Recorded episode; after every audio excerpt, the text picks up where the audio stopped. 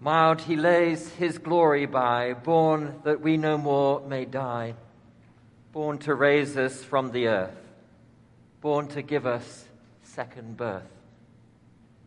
Amen.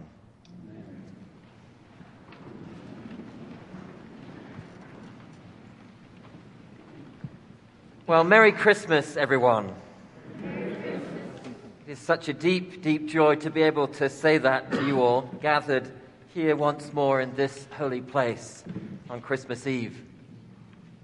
For here we have the chance to listen to the voice of love, the love that calls us into a bigger story, a larger vision of who we are and how we are called to live. And if this is the first time you have been here in a long while, know that we've missed you. Welcome home. One of my favorite All Saints traditions this time of year is our non anxious Christmas pageant. Perhaps some of you were here last week to see it. Non anxious because it is barely rehearsed, with zero pressure to perform. And if not everything goes to plan, well, that was the plan to start with. The Christmas pageant was a staple of my own school days in England. I have some distant memory as a first or second grader being dressed in a tablecloth with a tea towel wrapped around my head, held on by an elastic band, the universal costume of wannabe shepherds, which was fine because everyone else was absurdly dressed too. Yet no one was quite as well dressed as the Magi, those wise travelers from the east we'll hear more about at Epiphany. Unlike the shepherds, the Magi got accessories to carry gifts thickly coated in gold and silver paint and lavishly decorated with all manner of sparkling gems. They had their highly impressive lines to deliver as they prostrated themselves before the baby Jesus. I suppose, I hope that one day I too will get to wear a fancy costume on Christmas Eve. Be careful what you wish for. One of the many beautiful things about children is that they don't tend to get hung up on getting the words exactly right the same way adults do. My favorite story of a school Christmas pageant gone awry goes like this. Three boys come in, splendidly dressed and with great dramatic effect, lay down their bejeweled boxes before Mary and Joseph. The first boy says, I bring you gold.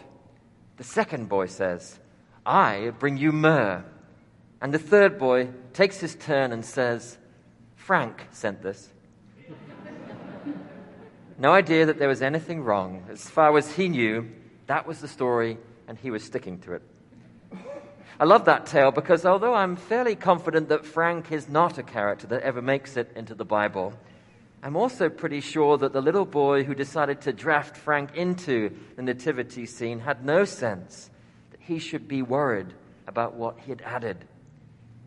It's like the story I heard of a seven year old proud she had memorized the Lord's Prayer, which for her began as follows Our Father, who art in heaven, Harold is his name. Utterly priceless. What's wonderful about all of these childhood slip ups is how they open the door to the question of whether the story we tell ourselves about God is actually the one in Christ we are invited to enter. For it is so easy to get the story about God wrong. A few years ago, I learned for the first time that the image I had been carrying with me all these years about the Nativity story has been wrong.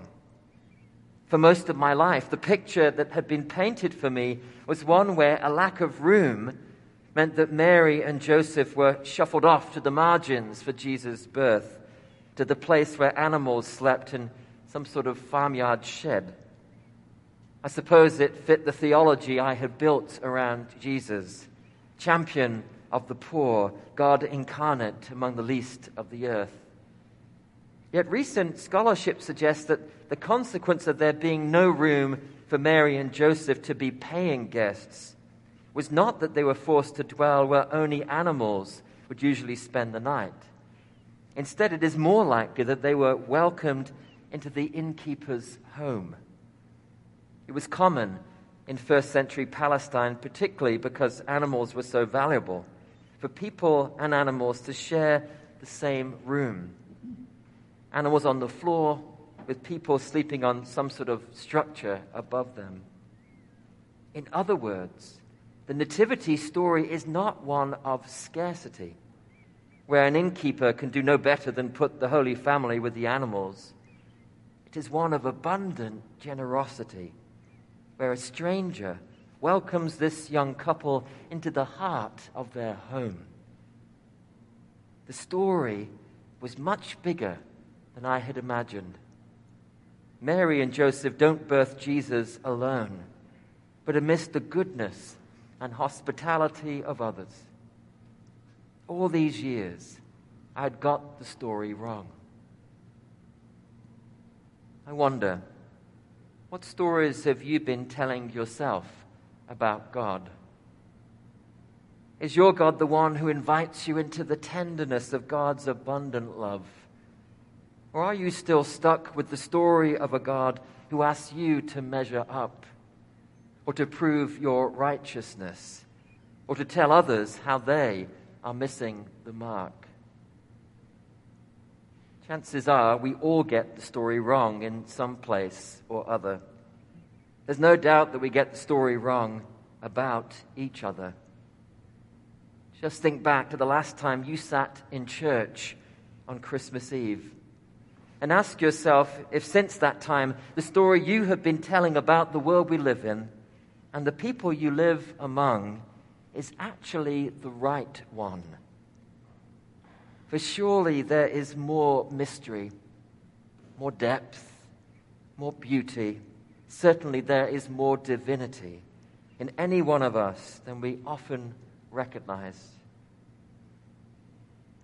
The truth is, the stories the world inclines us to tell about one another are just too small. For the labels we too easily affix on others are entirely incommensurate with the vast vision of fullness that God sees in each of us.